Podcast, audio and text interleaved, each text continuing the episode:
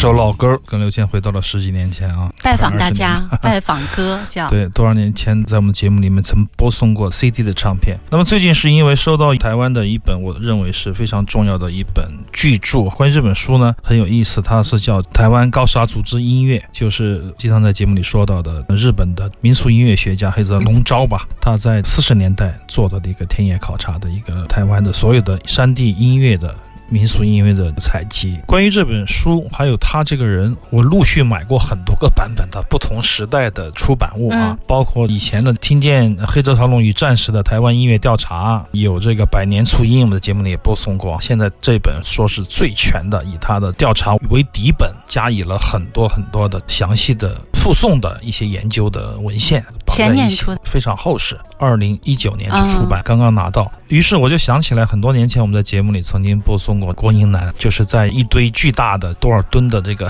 洋垃圾里面，突然找到一个头戴红头巾的老男人啊，就想听一下是谁，那个时候完全不知道他是谁。日本的出版当时出的非常的棒，一张带点 New Age 色彩的一个专辑，我记得蓝色底，对对对，还有一个就是原声的唱片的原始录音，也有一张唱片。昨天晚上为了做这个节目找一晚上没找到，对，里面好像是双 CD 是吧？对对，双 CD， 有一面是有音乐的，然后另一面就是有一面就是现在的我们听到的有 Deep Forest，台湾人翻译叫《森林物语》啊，他们这人做的那个新世纪带点节拍的郭英男。但是我想跟大家分享的是，不管他们的配乐有多么的流行，郭英男的声音在那儿放着他就差不了。就像我在96年看这个亚特兰大奥运会的片头曲的时候，主题曲特别被抓住了的感觉，就是不知道他是谁，很多年以后才知道是郭英男。关于这个公案呢，当年也是最早的应该是 Enigma 迷乐团带来的，中间有他的采样，引起了一番国际诉讼，后面庭外和解了，但是也是第一次让阿美族的音乐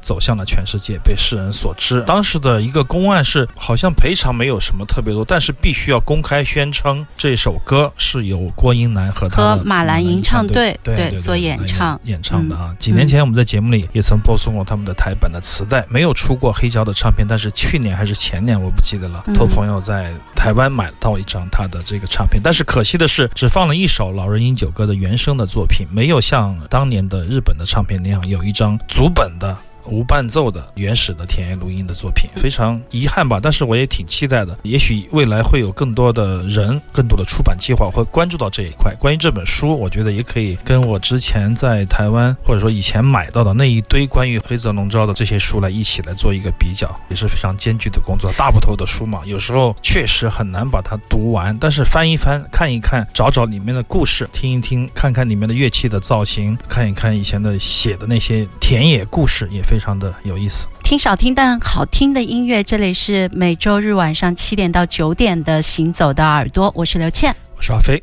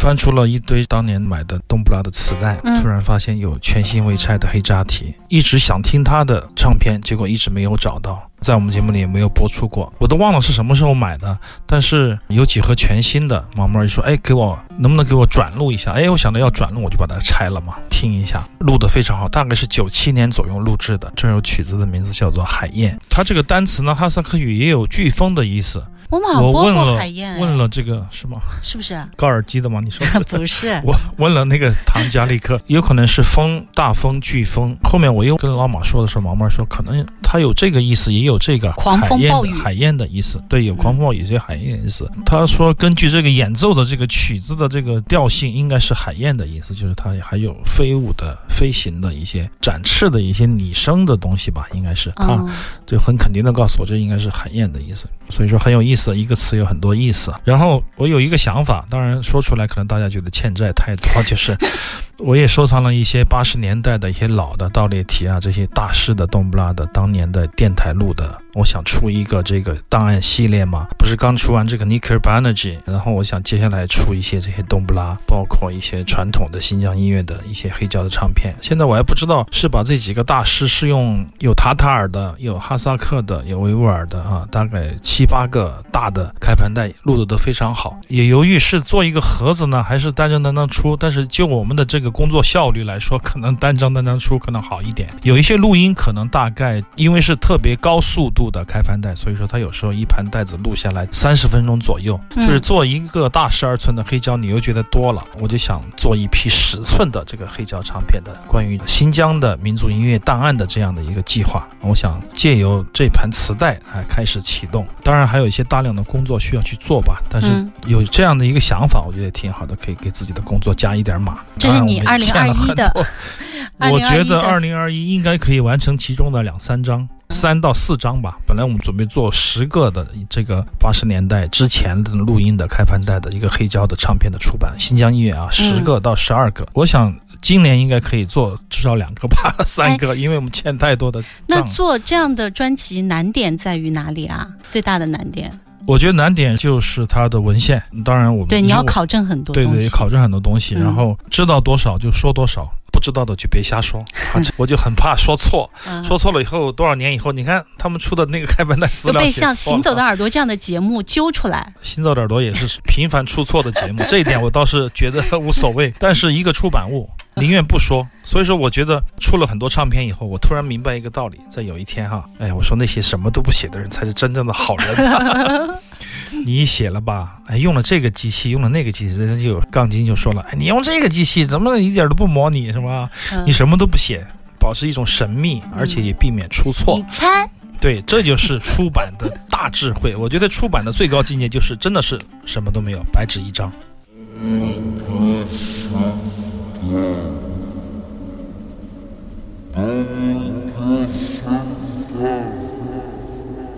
Double crossing time.